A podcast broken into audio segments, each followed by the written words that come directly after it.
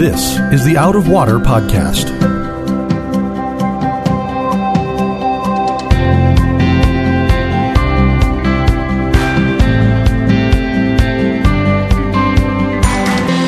Out of Water is a production of Rio Vista Community Church in Fort Lauderdale, Florida. You can find it on Apple Podcasts, Google Podcasts, or Spotify. If you like what you hear, please subscribe and tell a friend to help them find Out of Water also. Welcome, friends, to another episode of the Out of Water Podcast. I'm your host, Mark Lautenschlager, and joining me today, as he always does, is our pastor of education, Reverend Sam Castensmith. Sam and I are coming with another in our series from the book of Isaiah. This week, we're coming to Isaiah chapter 36 and chapter 37, and the story of this king named Hezekiah. Now, Sam, I got to tell you, it is a bit of a breath of fresh air for yours truly here because it seems like every single time we have gone to the Old Testament and seen the story of a king, whether it's like we had Ahaz last week, who was just wicked, and there's just mm-hmm. one wicked king after another. Hezekiah is a good king. Yeah, he's he actually comes through. it's like, hooray, we finally get one. Because yeah. you know, even with Uzziah, where it says he did right in the eyes of the Lord, he ends really badly. You know, right. proudly going into the Lord's temple and feeling worthy of God's presence. And I mean, once he becomes proud and strong, he falls apart. And his son Jotham, we don't hear a lot about, but he allowed worship on the high places. And Ahaz is murdering his own sons and the sacrifices to these pagan gods. And Hezekiah is going to be Ahaz's son. So he has watched his dad do all these really, really awful, wicked things. And, you know, you're expecting the son to follow after him. And yet God gives us this really, really righteous king out of one of the most wicked kings in the history of Judah. You know, when, when we were kind of touching base on this back and forth earlier, uh, well, actually it was, it was last week now. Um, you said to me something about that Hezekiah is the is proof of the power of a godly mother, mm-hmm. um, because we have his mother's name Abijah. Abijah, okay, long yeah. So Abijah, she's uh, she's recorded in this, you know, in the history accounts, anyways, mm-hmm. not here in Isaiah. Um, and so obviously she was a huge influence on Hezekiah for him to yeah. be so different than dad. Yeah, and we know that. See, Abijah is the daughter of a guy named Zechariah, and you think, okay, who who is Zechariah? Well, the Bible tells us much earlier that Zechariah was the guy who trained up King Uzziah to follow after the Lord. So, like when Uzziah was a good king and he was following after the Lord, it was at the counsel of Zechariah. Zechariah's daughter is Abijah, and that will be the mother of Hezekiah. And so she trains him up to love the Lord. And at home that's incredibly dysfunctional because you got to remember when Hezekiah is growing up, his dad has killed his brothers, offering them in the fires of pagan worship. Abijah has, you know, had the broken heart of being a mother. We don't know if these sons were hers, but of having a husband who is a maniacal tyrant, uh, a horrible man, and yet she is faithful to raise Hezekiah up to fix his eyes on the Lord. And you see that. Yeah. You see the fruits of a godly mother here. I mean, this, this woman who doesn't get much fanfare in the story, um, played a big role. God used her mightily to rescue his people. Historically, at this time, uh, Judah is sort of a vassal state to the Assyrians at this point. From what I read, mm-hmm. basically they were just paying tribute to the Assyrians and and hoping that they wouldn't attack them. Like it was just a they were much, pretty much a vassal state. Is that right? Yeah. At this point, Judah is extraordinarily weakened. Um, you remember, so Hezekiah's dad Ahaz, during the story that we talked about last week, um, Syria and Israel had come through, had killed 120,000 men at least, took, you know, women and children into exile. So, so they're extremely weakened militarily speaking. Their army has been decimated by wars.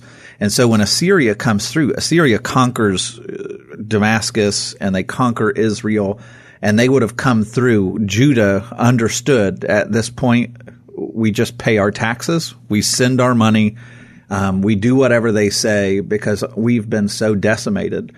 Um, and Israel learned the hard way, um, something that Hezekiah is going to learn this week.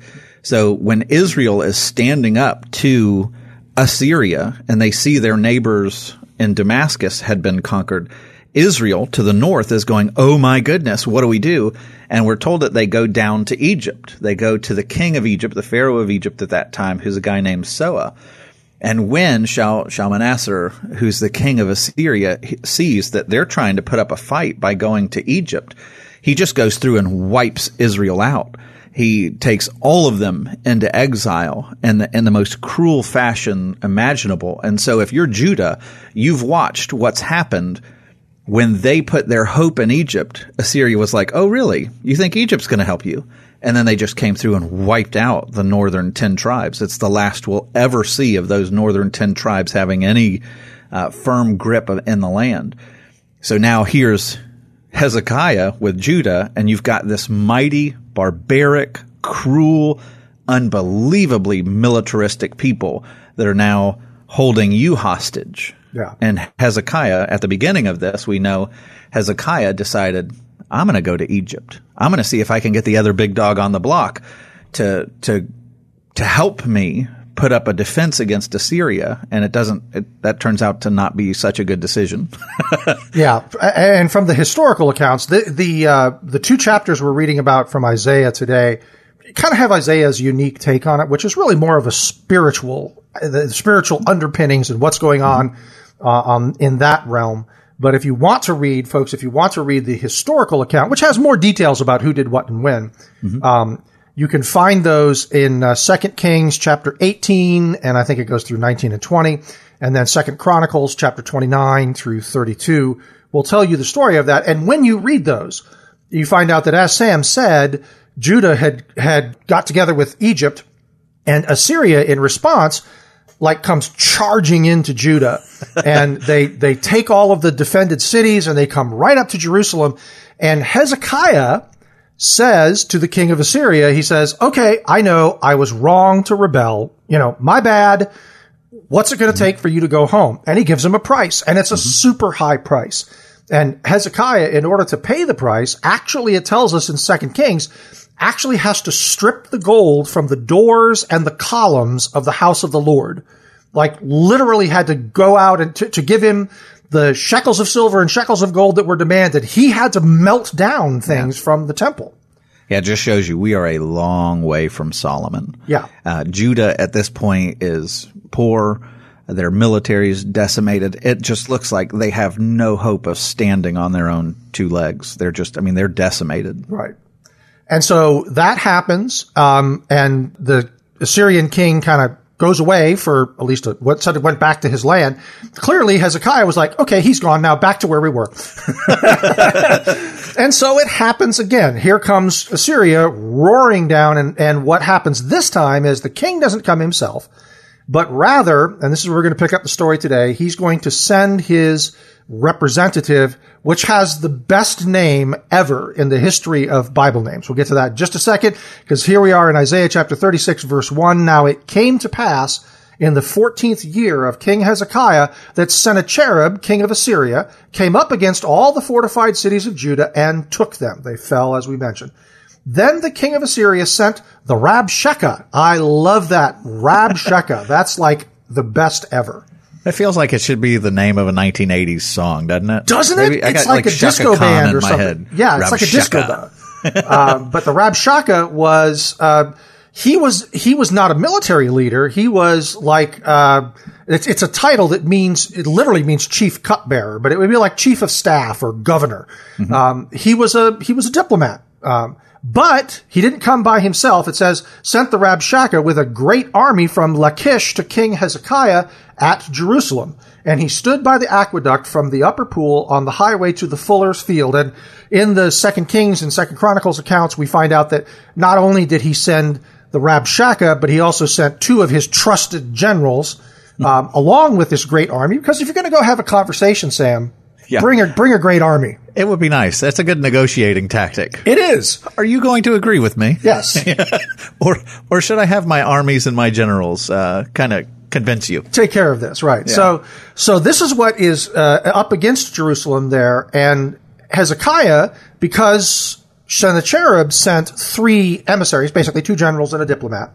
He sends out his three guys. Um, verse 3, and Eliakim, the son of Hilkiah, who was over the household. So that again would have been sort of like Hezekiah's chief of staff, right? Mm-hmm. Yep. Yeah. Mm-hmm. Um, Shebna the scribe, so somebody that knows the law and knows the paperwork, and Joah, the son of Asaph, the recorder, came out to him. So these three guys would have been fairly important in Hezekiah's government. Your scribe, mm-hmm. your recorder. We're talking about people that manage the paperwork and are really high up in the government. Mm-hmm. And one of the things to notice here, you know, the Bible throws out these details, you know, that Hezekiah is standing out by the pools on the way yeah. to the fuller's field. What we remember from last week is that when Isaiah shows up to confront uh, King Ahaz, and and to plead with Ahaz to trust the Lord. Where is Ahaz? He's at this same spot. Yeah. You know, he's out looking at his water and he's trying to figure out can I withstand a siege? And so here's Hezekiah when they show up and they're going to have a conversation in the same place. And what it's meaning to do is it's telling you Hezekiah is about to face kind of the same decisions that Ahaz had to face. Ahaz does not trust the Lord. Um, he goes to Assyria, if right. you remember. But now Hezekiah is going to be called, Are you going to trust the Lord when it makes even less sense than it did for Ahaz? And the interesting part is that Hezekiah, as we're as we've tried to give you the impression, Hezekiah is in a considerably weaker position even than his Much than more. Ahaz. You know, and when it says that Rabshakeh, the Rabshakeh, comes with this great army from Lachish, Lachish was one of the last cities that was like the guardian on the way to Jerusalem. It, you know, it kind of held out the the enemies. It was the last great city on the way to Judah. And if you go and you look at all the Assyrian records, you know, the Sennacherib prism where, you know, the king of Assyria, Sennacherib, writes down all the records of all this stuff. He talks about how they took Lachish and he talks about the unbelievable cruelty that they did to the people at Lachish. Hmm. And so when it says that he sends his army from Lachish, it's on the way having decimated this city and there's nothing left. There's nothing left to guard Jerusalem because they've taken the last great guard dog city on the way to Jerusalem. Hmm. So everything about this, it's dire straits. And by the way, that uh, the guy Eliakim, who is um, Hezekiah's chief of staff, mm-hmm. we have records of him. I, I, I, sent you actually a picture right, of the that. seal yeah, where this we have records of his existence, and it's just kind of fun because when you get into this story, we're talking 700 years before Jesus is born. You really can reconstruct virtually every part of this story except the conversations through historical records at this point. So what we're reading is historically verifiable. It's really fun. Verse 4, it says, Then the Rabshakeh says to them, Say now to Hezekiah, Thus says the great king, the king of Assyria, what confidence is this in which you trust? I want to stop for just a second and notice something here. Rabshakeh is disrespecting Hezekiah here. Say now to mm-hmm. Hezekiah, not your king, don't, did not say to your king, or even King Hezekiah. He's like, say now to Hezekiah, thus says mm-hmm. the great king, the king of Assyria. I don't think any of that was missed on them. Basically, the Rabshakeh was saying, your king isn't even a king. And at this point, Hezekiah is supposed to be kneeling ultimately to the authority of Assyria. And so it's almost like he's threatening, you know, deposing him even from reigning over Jerusalem. You know, he's, he's just a commoner. So verse five, the Rabshakeh continues, I say you speak of having plans and power for war, but they are mere words. Now, in whom do you trust that you rebel against me? Verse six, look, you are trusting in the staff of this broken reed, Egypt, on which if a man leans, it will go into his hand and pierce it. So is Pharaoh, king of Egypt, to all who trust in him. That's a, you know, one of the things that that this is a very well constructed argument that we're going to be mm-hmm. going through here with the Rabshakeh. I, I really give I really give credit for that. When I when I read through the whole of chapter thirty six, I thought, man, this is a masterful combination of half truths and out of context truths of religious misinterpretations and of like sweet talk and offers of bribery. Like it's got mm-hmm. everything in it that you would need to try to persuade somebody of something. And the mm-hmm. first thing that he starts off with is this statement that Egypt can't be trusted. And you know what, Sam? He's right. Egypt can't be trusted. Yeah, and this that's a lesson that they have learned in the Bible. The people of God have learned that from the very beginning. I mean, if you remember when when that, whenever they go down to Egypt to be rescued, it always blows up in their face. So, I mean, you go back and you start with Abraham, who, when the famine comes, he doesn't trust God in the promised land. And so he takes his wife down to Egypt and she gets taken into Pharaoh's harem and all kinds of problems develop um, when he goes down to Egypt. When, when the famine hits during the lifetime of Isaac, he's told, do not go down to Egypt. Trust the land and the Lord, or trust the Lord and the land. And Isaac's blessed with crops a hundredfold. He becomes tremendously wealthy through that season. Then famine hits during Jacob's lifetime. And what does Jacob do? He sends his sons to Egypt. And what's going to happen to them? They're enslaved for 400 years. so it's like every single time that the people of God decide they're going to go down to Egypt, they meet ruin. Yeah. Egypt always blows up in their face. And so when he says you're going to trust Egypt, every time anyone leans on Egypt, their their hands get pierced. Um, and he's right. Egypt going to Egypt never pays off. I love the word picture. You're trusting in the staff of this broken reed, Egypt. Well, if you break a reed, yeah. it creates a sharp, jagged edge, but it also shows that it's weak that it's not mm-hmm. a, it's nothing that can be leaned on but when you lean on it it says it will go into his hand and pierce it. That's some very good descriptive language. That's a it, that that's a very flowery way of saying first of all these guys are really too weak to help you. Secondly if you rely on them they're going to hurt you eventually. Mm-hmm.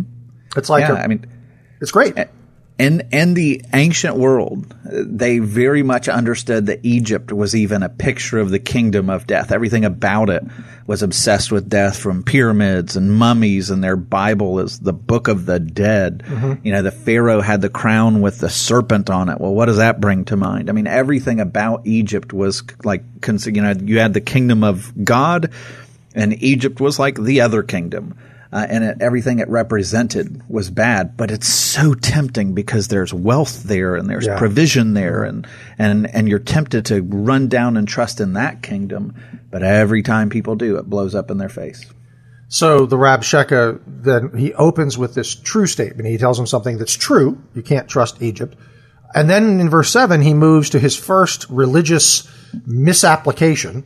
He said, But if you say to me, We trust in the Lord our God, is it not he whose high places and, and, whose altars Hezekiah has taken away and said to Judah and Jerusalem, you shall worship before this altar, referring to the altar in the house of the Lord. And that's a, a you know, this is a situation where the Rabshakeh is, is trying to show these people that I understand what's going on with your religion. I know your religion as well as you do, but if he did, he would know that the Lord was pleased. Mm-hmm. Very much so, yeah. At Hezekiah doing that. Yeah, these high places. So, so when he comes and he says, you know, oh, Hezekiah has torn down the high places that are on all these hills and these altars that are outside of Jerusalem. So he's taking away people's ability to worship the Lord their God. No, if you understood what they were doing at these high places, and this is this is a little adult, so brace yourself um, they would they would it was like synchronizing different forms of worship, and so they would go on to these high places and they would worship the Lord and they would act out what they wanted the Lord to do, and they would do pretty uh, X-rated things on these high places a lot of times.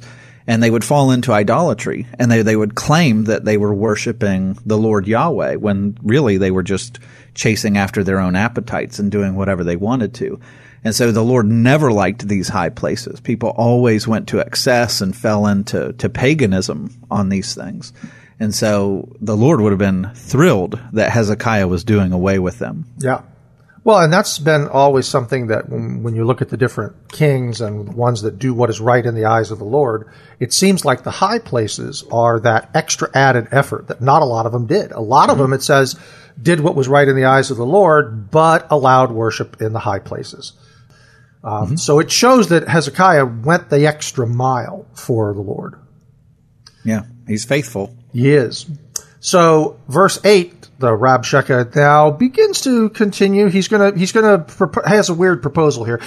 He says, "Now therefore I urge you, give a pledge to my master, the king of Syria, and I will give you two thousand horses, if you are able on your part to put riders on them."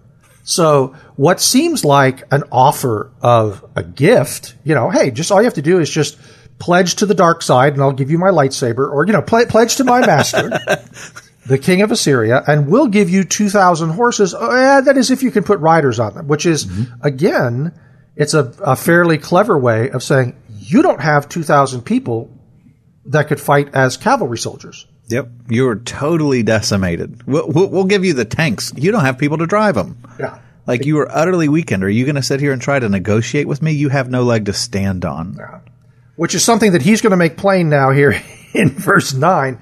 How then will you repel one captain of the least of my master's servants and put your trust in Egypt for chariots and horsemen?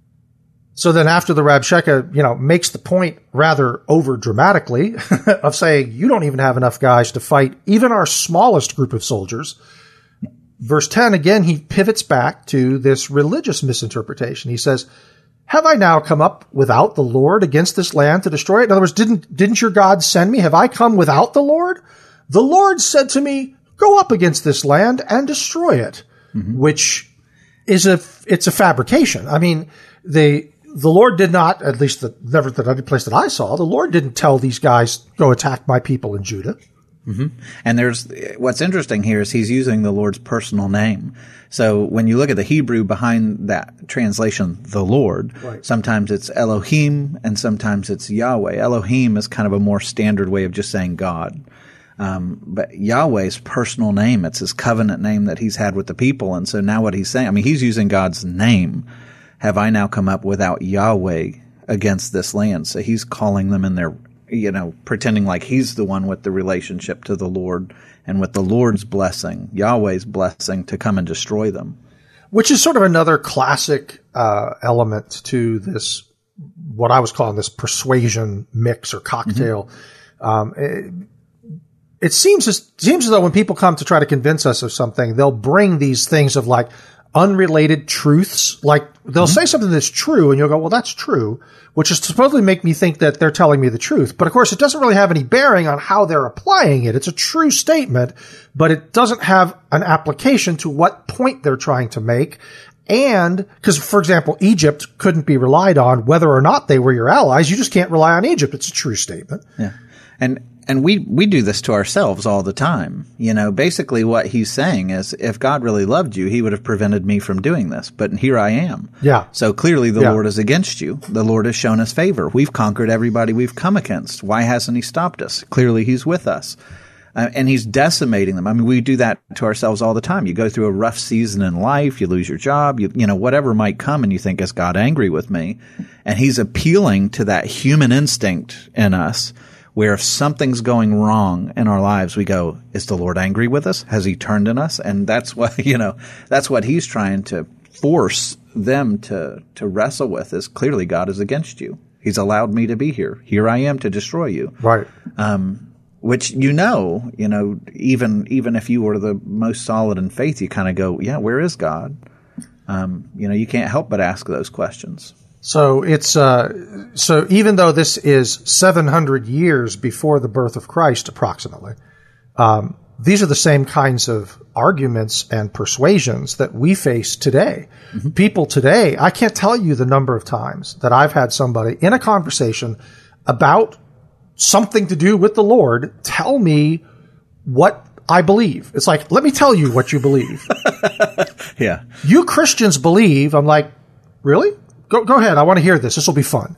Uh, and then they'll tell me what I believe. And it's just as crazy as the Lord is upset that Hezekiah tore down all those altars. No, yeah. no, the Lord's happy with it. yeah. And right before all this happened, you know, Hezekiah is going to be the one who destroys the, the bronze serpent. Mm-hmm. Um, if you remember, that was one of the things when Moses did, did that in the Old Testament, where he raises up the bronze serpent to heal all of the people. And what does Hezekiah see? He sees all these people that are now worshiping this thing that God used to heal people. And now they're like, oh, there must be some divine power in this bronze pole. And they start worshiping it. And when Hezekiah destroys the thing because they were worship, worshiping it wrongly, the Lord was pleased with Hezekiah. Right. Um, but surely the people would have been like, oh, you've destroyed something sacred. But anything that's taking the people's eyes off of the Lord, to where they're falling into wrong worship, getting rid of that is a good thing. So by this point, Hezekiah's guys, Eliakim, Shebna, and Joah, I get the, this is just me, again, Mark reading into the situation, but I kind of imagine them, Sam, sort of starting to look at each other like, this guy is uh, pretty slick. He's pretty smooth. And they know that they have an audience because this is within earshot of some of the people that are, that are listening. So verse 11 tells us, Then Eliakim, Shebna, and Joah said to the Rabshakeh, Please speak to your servants in Aramaic, for we understand it, and do not speak to us in Hebrew in the hearing of the people who are on the wall. Um, Aramaic at that time, I mean, Aramaic at one point would, w- later on would become more widely spread mm-hmm. as a spoken language, but at that time it was something that the sort of high society and it was like a diplomatic language of that mm-hmm. time. Uh, so the average person would not know Aramaic. They would know Hebrew, but not Aramaic. And so, I mean, you get it. It's like he's asking questions that are going to really shake our people more than they're already shaken. Shh, let's talk in a different language. Right. can, can you make all these threats in a language that they won't understand? Yeah. Um, so I understand yeah. their, I understand their impulse, but the Rabshakeh is having none of it. Verse 12, but the Rabshakeh said, has my master sent me to your master and to you to speak these words and not to the men who sit on the wall who will eat and drink their own waste with you? mm-hmm. So, in other words, they have an interest in this too, guys. Those people on the wall are going to be starving to death when we besiege your city. So, shouldn't they have a voice in this? I mean, that mm-hmm. seems like a very reasonable thing to say. This guy's masterful. He I mean, he's, is. He's like, he's basically what he's saying to all the men on the wall. Your leaders are betraying you. They don't want you to hear. And in fact, that comes out in verse 13. Then the Rabshakeh stood and called out with a loud voice in Hebrew. He's like, if in case you haven't heard this, hear the words of the great king, the king of Assyria. Thus says the king, do not let Hezekiah deceive you, for he will not be able to deliver you. And then in verse 12, verse 15 rather, we get to the crux of the matter. Nor let Hezekiah make you trust in the Lord, saying, the Lord will surely deliver us. This city will not be given into the hand of the king of Assyria. That's really in the end, when we get to the, when we get all through this very masterful concoction of persuasion that the Rabshakeh is going to give them, at the end of all of this, it boils down to that. He's mm-hmm. saying, mm-hmm. do not trust God. Yeah. Yeah. When you say don't trust Hezekiah, I can go, yeah, maybe not. but at the heart of this, when he's saying don't trust the Lord, that's their only hope here. Yeah. I mean, you, you look at just the statistics that are going on this matchup. It's like, you know, a boxing match. They give you the tale of the tape and the height and the weight and all the reach. Like, this is a David and Goliath match. It, Judah has no shot. No shot. They don't have an army. They don't have resources. They don't have equipment. Hezekiah, if he was the most brilliant military strategist, could not figure out a way to overcome and defeat the onslaught of the Assyrians. And so when he says, you know, don't trust in Hezekiah, like even if you think Hezekiah is the greatest on earth, he can't save you here. But when he says, nor trust in the Lord, that really is their only hope. Right. He's saying God has, you know, allowed us to come to your doorstep. He's not going to save you. And he knows that is the only appeal that's left that would give the people any hope to hang on to the promises of uh, that of God. I, that's it. I also think it's a fairly common thing today to have people who they appeal to the apparent evidence of the world around us and not to the actual words of the Lord. It's like mm-hmm. we're not going to actually go to the word of the Lord and let's open the Bible and let's look at these verses and try to and and, and understand what they mean. Instead, they're going to hold something up and go, "Hey, you know what? if your God was loving, do you think that your God would, would wouldn't save everybody that's dying from COVID or wouldn't save my you know parents' mm-hmm. marriage or wouldn't say whatever? It's like they they point to some evidence in the world around you and say, look, this shows you what your God thinks and does and is. Mm-hmm. Uh, they don't go to the actual word of the Lord. They appeal to human wisdom interpreting circumstance. Yeah, and and you know when Jesus comes, so if you're a Christian, when Jesus comes, like if there ever was anybody, like in every single situation that you find Jesus in, what is he doing always? Now he's God in the flesh, right? Yeah. And he is always quoting scripture of the Old Testament, right? Always. uh, when when he's you know in the wilderness facing temptation, what comes out of his mouth? You know, when he's facing hunger and the temptations of the enemy. Scripture, boom, boom, boom. At, at you know when he's re- talking to John the Baptist, it's Scripture, boom. When he's talking, you know his first sermons in the synagogue, it's Scripture, Scripture. Even from the cross, imagine this. Even from the cross, what is he crying out? Lord, into Your hands I commit my spirit. Like Scripture my right. God, my God, I, why have you forsaken me? Scripture.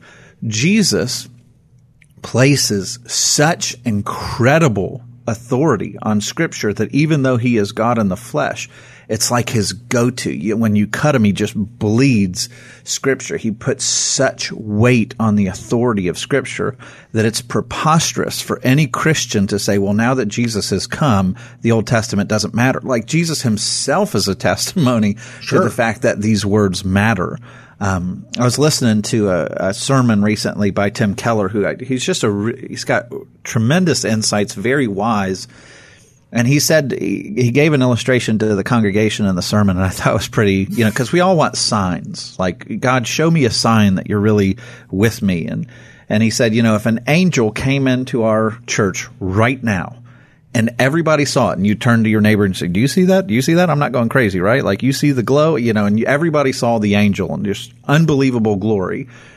And the angel came and contradicted one single word of the gospel. The apostle Paul says you are to consider that angel anathema. Imagine that. Like if an angelic being came and contradicted the words of scripture, you tell that angel, go to hell. That's the weight that, that Paul and Jesus give to the scriptures. And so this idea that we're going to go by feelings or, or even an angel's words himself, the scripture comes and says, no, this is the final authority. It's not on your feelings. It's not, you know, so that's pretty amazing. Yeah. But we, what do we do? Well, no, I, I, I want a sign. I want some special insight. I want to, I want, and God has given you His Word right. on a page, His divine authority, and we look at it and shrug. Yeah. And that's what they. I mean, that's that's what this guy, this this masterful manipulator, is trying to get them to do. He's like he's appealing to what they see happen. Hey, you, you know, Hezekiah tore down all the altars. Surely that makes your God mad and mm-hmm. uh, you know, and did not. And look, I'm here. I've conquered everything. Do you think I could conquer everything if your God didn't didn't help me do it. Just just for context, that that passage where Paul talks about even if an say he says if an angel from heaven should preach to you a gospel contrary to the one we preach to you, let him be accursed. That's Galatians 1 8. Mm-hmm. So the word of God is the ultimate authority.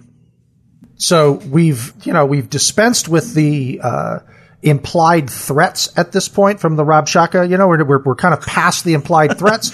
we're past the half truths. We're impl- we're past the religious attempted at religious uh, appropriation and misinterpretation. And now he's coming to the sweet talk part of this because this is the full deal. This is, this is the complete, you know, persuasion attempt. This is a fully well-rounded argument. It's like I've given you these true statements that maybe they don't apply, but they're still true. And I've quoted you some, you know, I've talked to you about your Lord. I've used his name, Yahweh. So I sound like I know your God, like I can speak for him, even though I can't. And now, verse 16, he says, Do not listen to Hezekiah. For thus says the king of Assyria, Make peace with me by a present and come out to me. And every one of you shall eat from his own vine and every one from his own fig tree and every one of you drink the waters of his own cistern. So this is a promise, like everything's going to be great. You guys can go back home and everything's great. Verse 17, until I come and take you away to a land like your own land, a land of grain and new wine, a land of bread and vineyards. So he's saying, I'll let you go back home, enjoy your own vineyards and your own cisterns until, of course, I get, introduce you to the Assyrian relocation plan. Yeah. and take you away to another land that's going to be just as good. I'm sure. It'll really. great. Just get right on this train. Yeah. I mean, it's like, it's, this is, and if you knew the, the nature of the Assyrians and, and their reputation in the ancient world, They are every bit as barbaric and awful and evil as ISIS or the Taliban. So when they say, you know, come, make peace, surrender your power, come to us, we're going to give you lots of grain and you're going to have wine and it's going to be wonderful.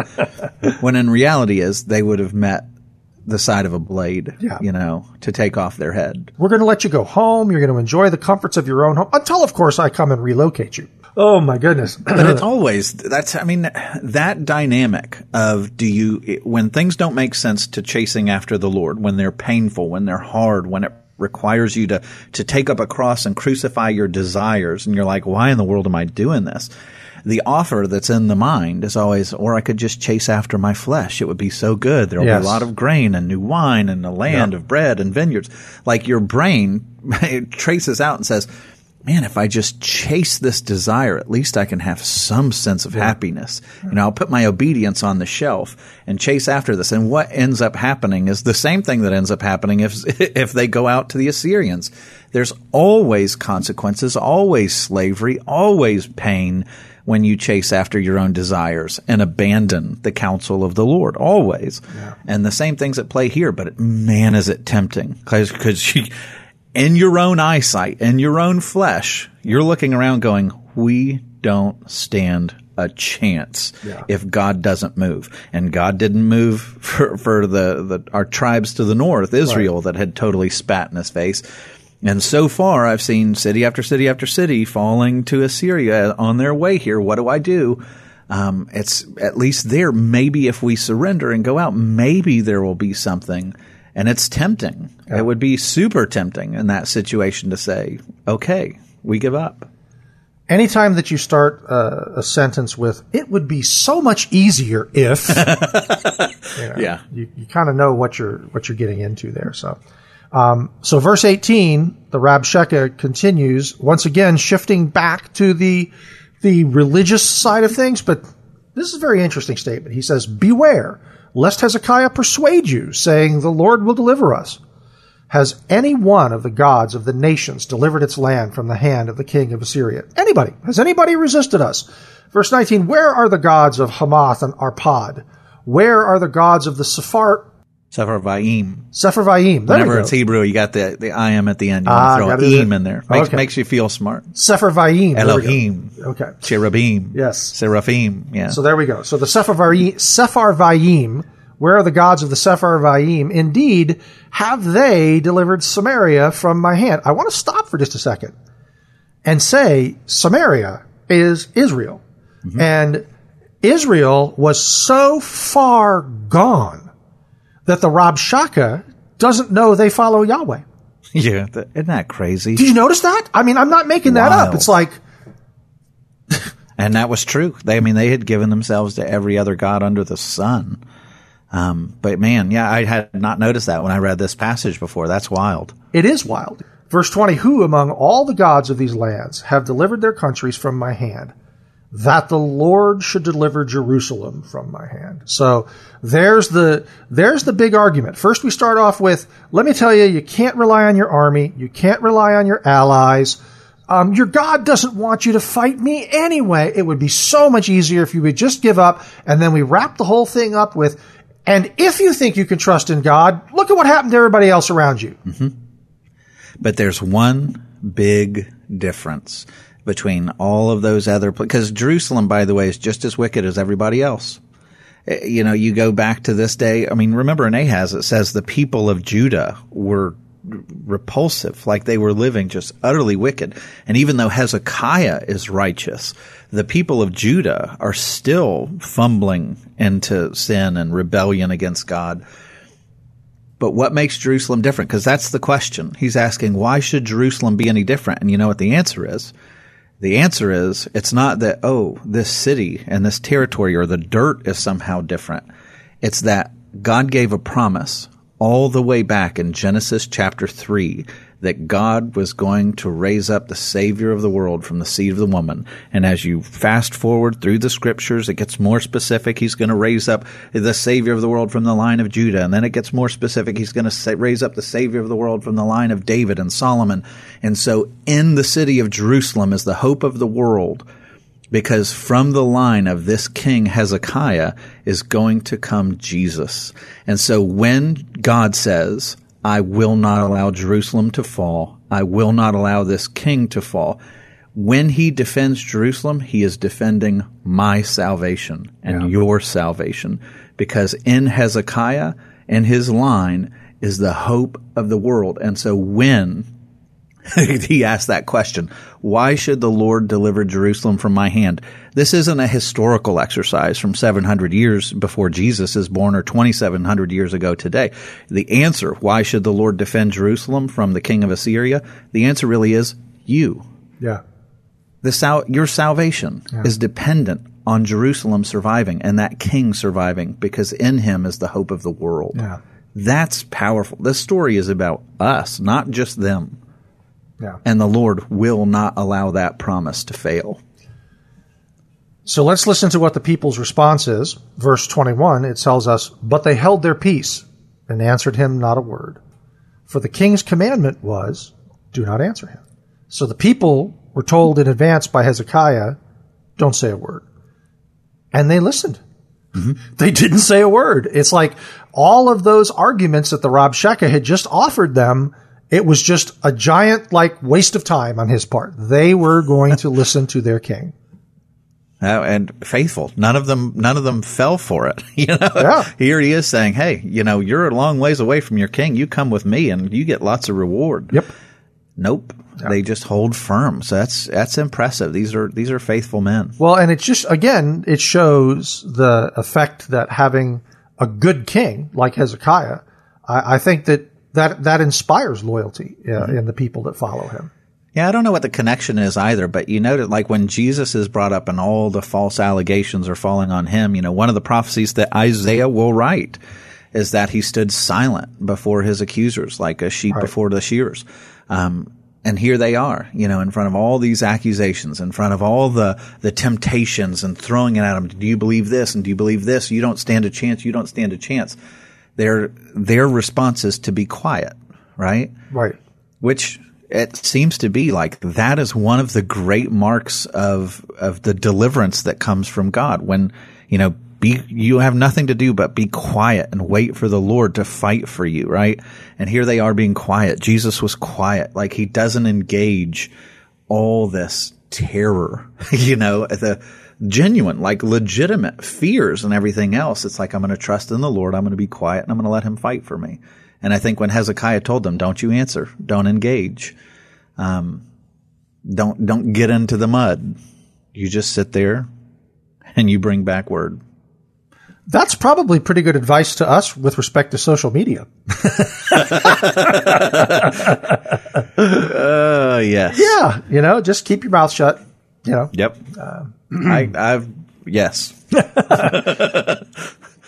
So the, the conclusion to this, verse 22, the end of the chapter here, we find out what the representatives of Hezekiah are going to do. Then Eli- Eliakim, the son of Hilkiah, who was over the household, in case we forgot who they were, and Shebna the scribe, in case we forgot who he was, Joah the son of Asaph the recorder, came to Hezekiah with their clothes torn mm-hmm. and told him the words of the Rabshakeh.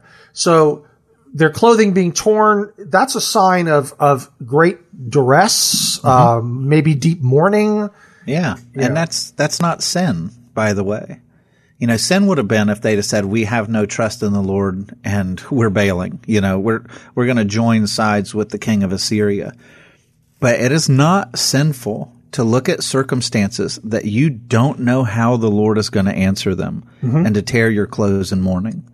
You know, eh, that's, it's just not, you know, you see Job do this. You see lots of, of godly people that will repent and mourn and sackcloth and ashes and you realize and recognize your inadequacy and you come back in deep distress and mourning. This is not, this is not sin because what they're doing, even as they're tearing their clothes or putting dust on their head, is they are clinging with their fingernails to hope that the Lord is going to move. Right. They they didn't go back home with the king of Assyria or the messenger. Right. They came back to Hezekiah saying, "This doesn't look good. I don't understand it. Yeah. But we're back, and we will trust in the Lord."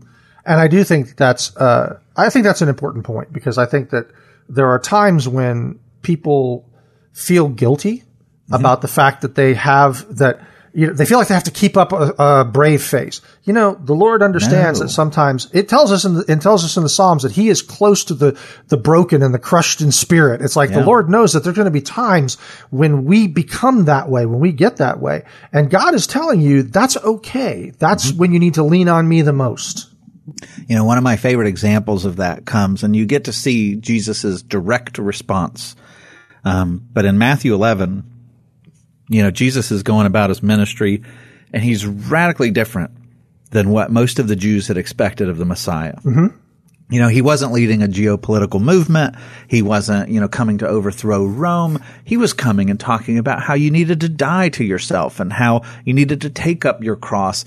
And as he's going around preaching all of this, the, the John the Baptist is in a prison outside of the promised land at a prison called Machaerus and he's hearing all this and it's just he's he's nervous like oh my gosh I have lived my uh, the last part of my ministry pointing tens hundreds of thousands of people to give their lives to Jesus. You know he's pointing everybody to Jesus and he has this moment right before he's going to be beheaded and put to death where in his prison cell he's going did I make a mistake? Yeah did I make a mistake? And so he sends two of his disciples to go to Jesus to ask the question, are you really him or should we look for someone else? Because they can't make sense of this whole, uh, you know, kingdom of God thing. And Jesus doesn't say, Oh, John, you, you almost made it, you know, but you failed at the last moment and you, you expressed doubt in me and therefore you're a disappointment what Jesus says back to these two disciples is, I want you to go back to John and I want you to tell him what you see and what you hear, that the deaf hear and the blind receive sight and good news is preached to the poor and the dead are raised. And he gives all these examples. But then in their hearing, as they turn around to walk back to John, he looks at the audience and he begins praising John to the rooftop, saying that not a f- more faithful prophet among women has ever been born, right? Yep. Or born to women. Th- wow. Like what an encouragement. You know, if you've ever been at that spot where you're like, oh man, is this, is this real? Can I trust? Like think of John who is terrified that he's made a mistake. Mm-hmm. He is plagued with doubt. And again, from a prison cell on the on the eve of his death, clinging with fingernails to the hope of Christ. And what does Jesus say? Man, that kind of faith, when it doesn't make sense, when, when you can't figure it out and you're still not willing to let go of me, even though everything is telling you to, that is the kind of faith that makes you greater than any prophet that's come before you, John. And I want you to know that what a savior. Like these kinds of doubts, the tearing your clothes, that's not a sign that you lack faith. If you're clinging to the Lord and tearing your clothes and not knowing how it's going to play out, that is marvelous faith. Yeah. Yeah.